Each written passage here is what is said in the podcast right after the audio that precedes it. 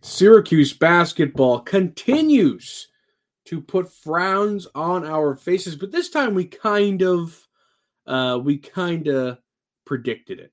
All right. We we are not often correct in our predictions, but this time as I texted Owen about before the game, Kihei Clark was in my dreams and nightmares. Uh, maybe we were the only ones worrying about him. Maybe Joe Girard was too. He was six for 17. We'll talk about the game and everything else on Locked On Syracuse starts right now. Are Locked On Syracuse, your daily podcast on the Syracuse Orange, part of the Locked On Podcast Network. Your team every day.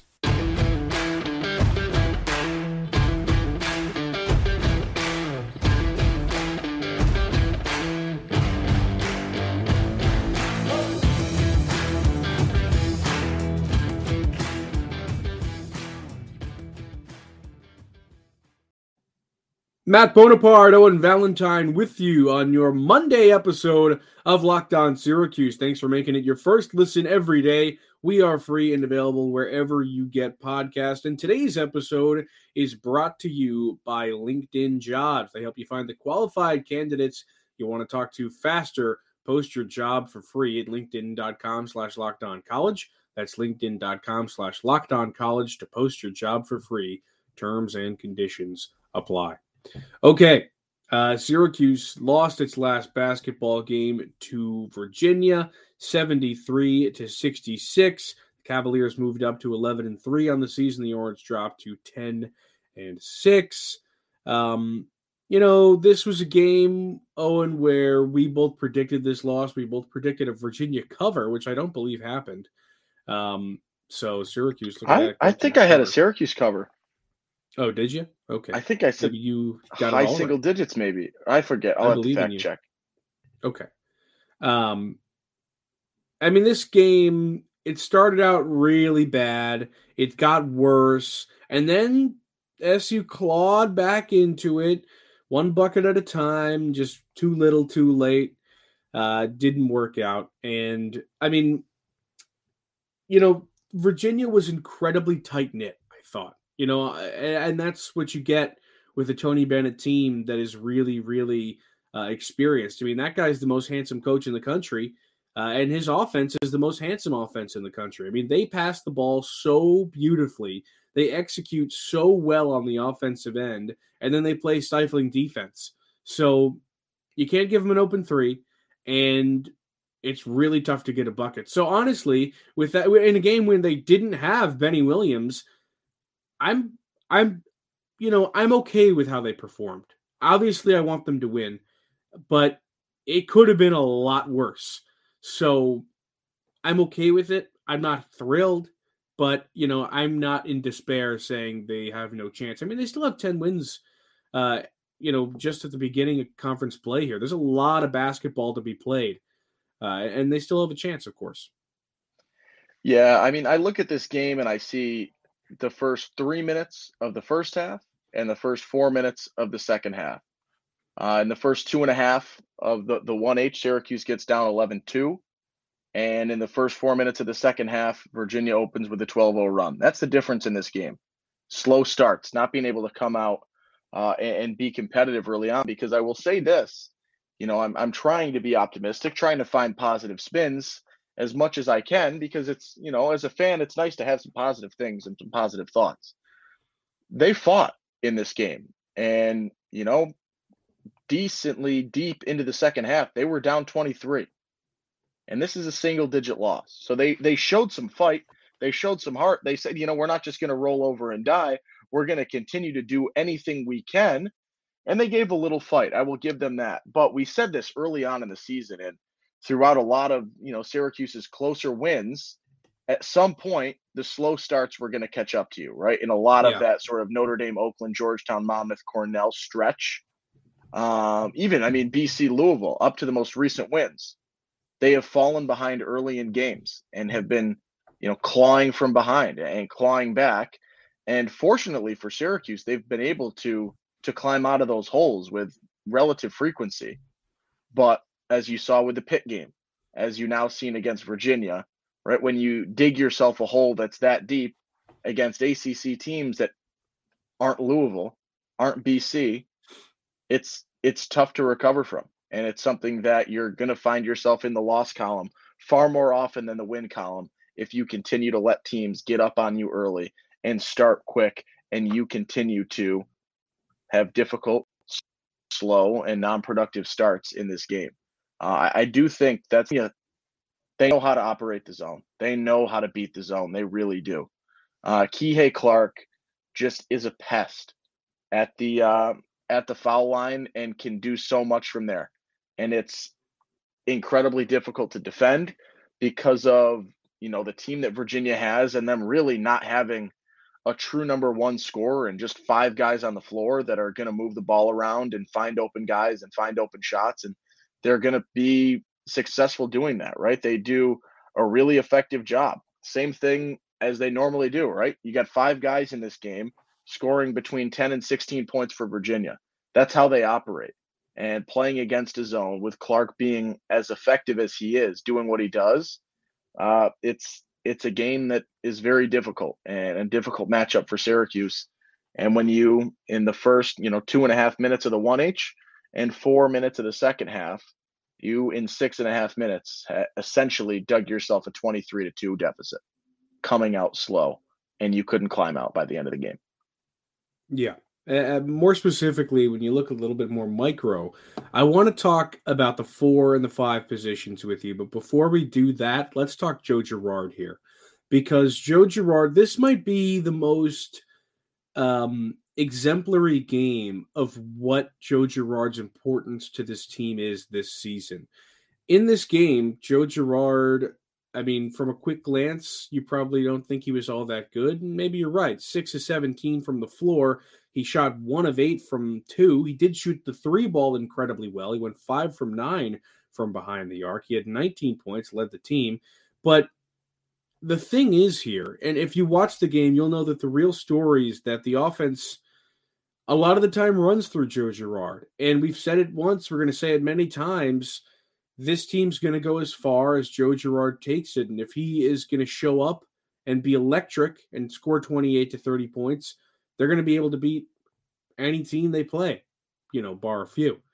Um, but if he has a game where he really struggles inside like this one, or has a hard time doing anything on offense other than finding an open three every now and again and, and hitting that, there isn't much to go off of. And I'm really not one of the biggest Joe Girard haters out there. I don't think the guy is, you know, I, I think he's a, a, good basketball player, but I just don't think that he's ever going to succeed as the number one uh, on a team, and that's exactly what he is right now. And battling with Judah Mintz to kind of uh, orchestrate that offense, because I mean, if we're really thinking about the offense right now, it's so it's push and pull. It's either you know every time they have the ball, you're thinking whatever Syracuse. This is the mind of a Syracuse basketball fan when Syracuse has the ball. Okay, is it going to Jesse? Where's Jesse? Okay, he's not open. Okay, oh God, here comes Joe. Joe's got the ball. What's he going to do with it? Okay, give it to Judah. Judah drives. Oh, that's a bad shot.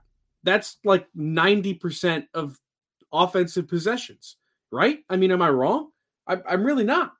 So they have this weird thing where either Joe's going to take a three or Judah's going to take a bad shot. Sometimes Jesse will put the hammer down. We're going to get to that in a little bit.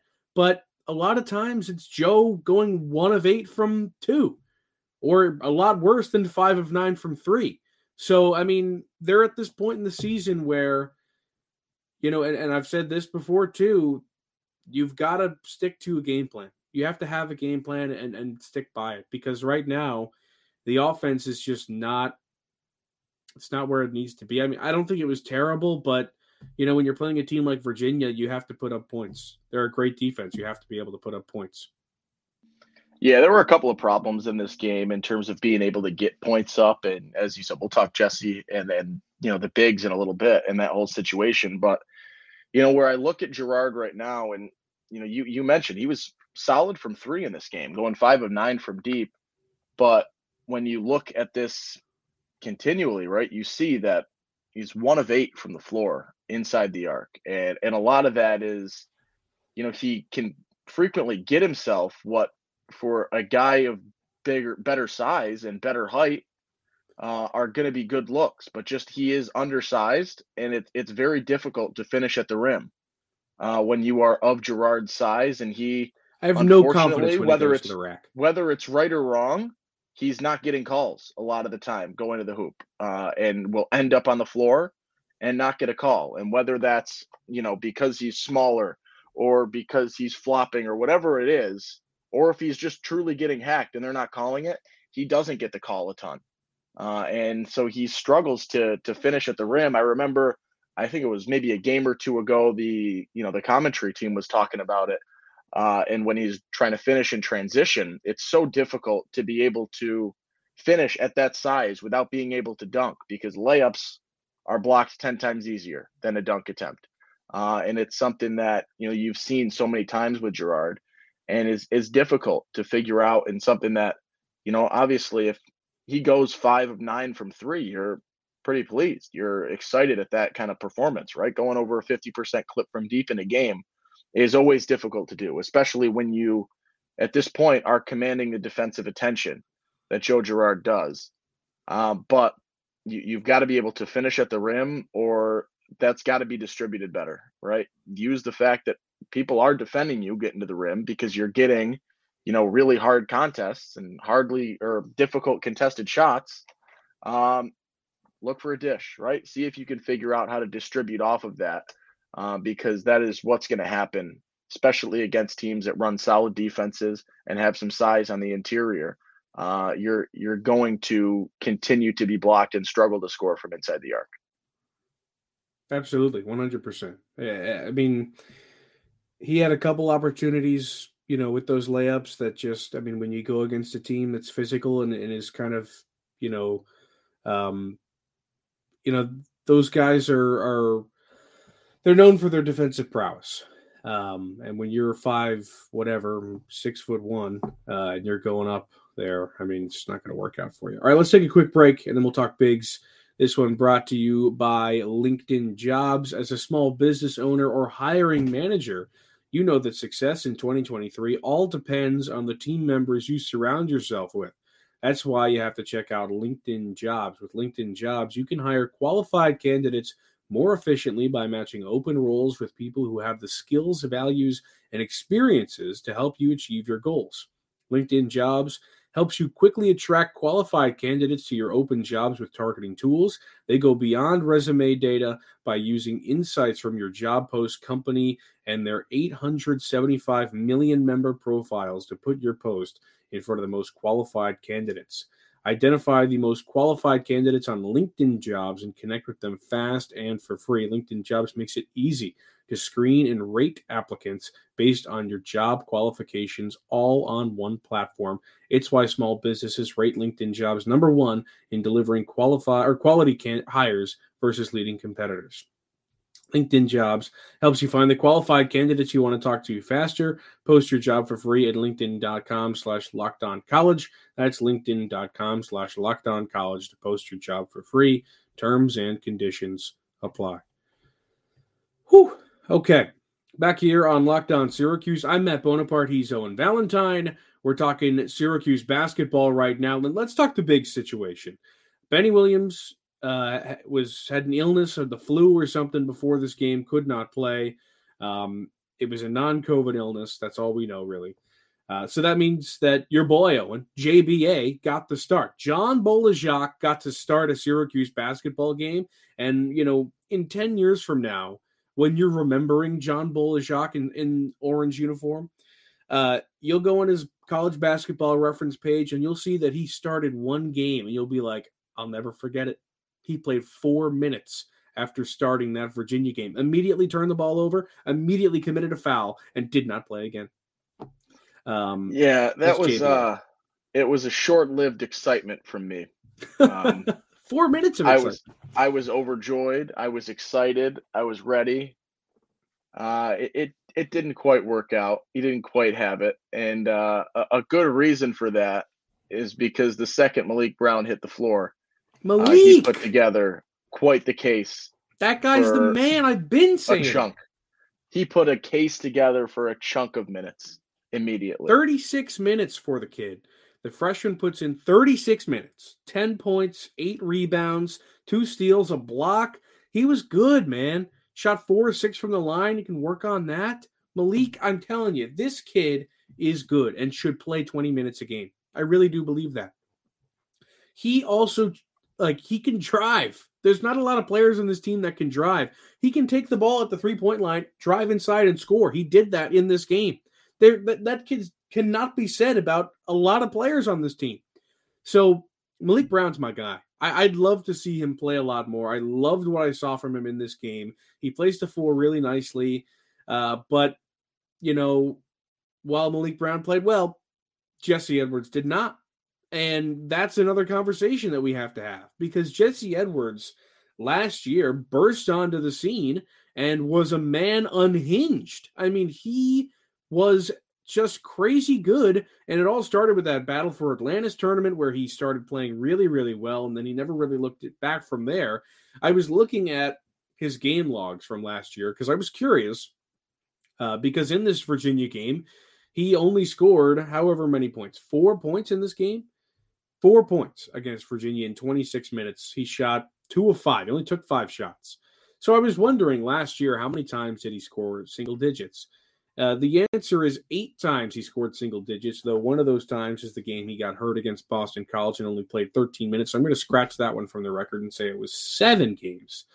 Um, they lost five of those, six of those, five of those. Uh, and this year, they're 0 for 3, 0 and 3 when Jesse scores single digits. It's quite clear to me that he is the key to winning in a lot of situations because you're going to have your 16 to 18 from Judah and you're going to have your near 20 from Girard on many nights, like he did against Virginia. But you need that third player to put in work. You need Jesse Edwards to go out there and give you something every night out. He's supposed to be your senior center. He's been here. He has put the work in. He has grown. He he was in talks for most improved player all until he got hurt last year against Boston College. Why is he not the same player? What is the story? Am I missing it? Maybe I'm judging him too harshly off of one game. He has had good games this season. I'm not saying that. Notre Dame, he had 22 points. Georgetown had 20. But when you look at that list, a lot of the teams he played really well against aren't strong competition. Georgetown, Northeastern, Lehigh, Oakland, Bryant, Monmouth. Those are his best games. He had a good game against St. John's and a good game against Notre Dame, but other than that, he struggled. And I want to know why. Yeah, I don't know if I have a pure answer for you. I will, you know, add to your. You're the Jesse Edwards whisperer. Just kidding. It, I know, I know. I'm sorry. I, will continue the the statistical addition here. Right, games one through ten of this season, which takes you up to Georgetown, he was averaging 15.6 points per game. In the six games since then, so Monmouth, Cornell, Pitt, BC, Louisville, and Virginia, he's averaging nine and a half. So he's down about six points per game over the last six game stretch. Uh, and it's been a decline, and he doesn't seem as dominant. And I remember early on in the season, you know, every time we were talking about offensive struggles, the you know the narrative, the conversation, the idea was, you know, you really should funnel the ball through Jesse a lot more. He's been really effective. He can score. He's got the size. He's been able to distribute a lot better. Like he sees the floor pretty good for a big, and you know is drawing some some double teams, leaving guys open. It's going to get you a lot of opportunity. I haven't seen that in the last couple of games. I haven't seen that dominance out of him that you expected him to have. And you know, he's still getting his fill on the rebounds, but as Great the rebound. center on this team, Fantastic. when your forwards aren't rebounding, right? You're the only one that is rebounding, and that's what you're going to continue to have to do. Uh, the rebounding numbers are still what you want them to be, and he, he's been an effective rebounder this season. But the scoring is something that I don't think we expected to dip as much no. as it has recently. Like it's it's continuing to take big hits. And I mean, this is not like something that I, I see the easiest of fixes for, right? You got, I mean, pretty much shut out by Kadin Shedrick, uh, who is about your size, right? It's not a the craziest of differential in terms of size between the two of you.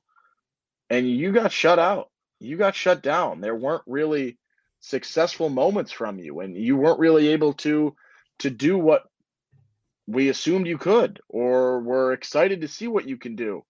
And it was not good. I mean, it really is is something concerning because the ACC's got some decent bigs, right? And you're looking in this stretch at teams that are playing good basketball.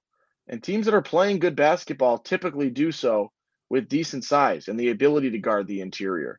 And it's it's going to be difficult because I don't know what fix there is. I don't know what it is, right? Maybe it's just a little couple of flukes, but we're starting to, right? This is game 4, game 5, game 6 in this stretch where he has been significantly less effective offensively uh, in terms of scoring. Uh, I mean, if you look at numbers, I mean, even numbers like percentages wise, percentages have dipped. Right, that Oakland game, he was nine for nine. Georgetown, ten for fourteen. Like a lot of games where he's shooting as you should, as a big, you know, over seventy five percent. And Virginia, he's two for five. Louisville, he's four for 10. BC, three for eight. Pittsburgh is four for eight. Cornell, he was five for six. But he's had one game where he's shooting 50% from the floor of his last six, which is is you know showing effectiveness, not just you know he's not getting shots, but he's missing shots. Uh, and missing at a far greater clip than he was uh, for a lot of this season. And it's it is of concern. And I that's the only big I focused on at this point. Uh, but there is a lot more to talk about in terms of bigs uh, and the forwards here. I, for what it's worth, I mean, what's going on, Benny? You miss a game for for illness. He started a game for like three minutes early in the season and didn't play the rest of the game because of illness as well. I hope he's all right. Uh, this is like two yeah. games now uh, where there have been you know illness related minutes restrictions, and one where I think he played maybe five or six minutes. Um, and then obviously doesn't play at all in this game. What game was it? It was, uh, I think it might have been Bryant. He played the first five or 10 minutes and then uh, had uh, had some sickness and didn't play the remainder of the game. game. Could have used him. All right, let's take another quick break. This one brought to you by Bet Online. BetOnline.net is your number one source for sports betting info Stats, news, and analysis. Get the latest odds and trends for every professional and amateur league out there, from pro football to college bowl season to basketball. It's all at betonline.net, and they, they got sports podcasts too. We know you love those. They're the fastest and easiest way to get your betting info. Head to the website today or use your mobile device to learn more. Bet online, where the game starts. Um, yeah, I mean, we talk about Jesse a little bit more. Um, you know, obviously, we know it's he has the talent but, you know, like you mentioned a little bit ago, as, you know, the thickness of ACC play is now picking up and you've had four straight games, in those games, he has not been good. And, and over that stretch, he's averaging eight and a half points. The rebounding is there, like you said, but it has to be. Um, the blocks are there, so the defense is there, but but the scoring isn't, and arguably the most important part. Although, if you took the other parts out, you might agree or you might disagree. Um, obviously, Jesse has to be there if they're going to win, but I mean, I guess it's just perplexing to me as to how he's not. Like, what is the story? And it's not like it's. I mean, he's only taking five shots. You know, if, he was shooting, I mean, use your your Orange alumni's mantra here. I'd rather you go 0 for 30 than 0 for 9 because 0 for 9 would mean you stop shooting. Dion Waiters. All right? Put some shots up, Jesse. Come on, man. I want I, I, I would so much rather him be six for seventeen like Joe Girard than two for five. Come on, Jesse. Yeah, I will say this in terms of being able to figure it out and gain some confidence. This next sort of four game stretch is, is pretty favorable in terms of the size of of bigs for the other team uh, and for the opposition. And I mean, we we saw it early on. Notre Dame is by no means a big team and you're going to have some size advantage and ability to do that. They had no Virginia, answer for Jesse last game. Virginia Tech has some size, but not a ton. I mean, you got Lynn Kidd, who is six ten, but doesn't play a ton. Is playing like fifteen ish minutes a game. Um, you know, a couple of guys with some size, uh, six nine, but nobody really huge in that game. And then Georgia Tech is tiny. Uh, I feel like they're, I'm looking at their KenPom right now. They're tallest guy who's, you know, in terms of contribution is six seven. Uh, they do have Rodney Howard, who's six eleven, but plays, you know, marginal minutes, like fifteen to twenty ish.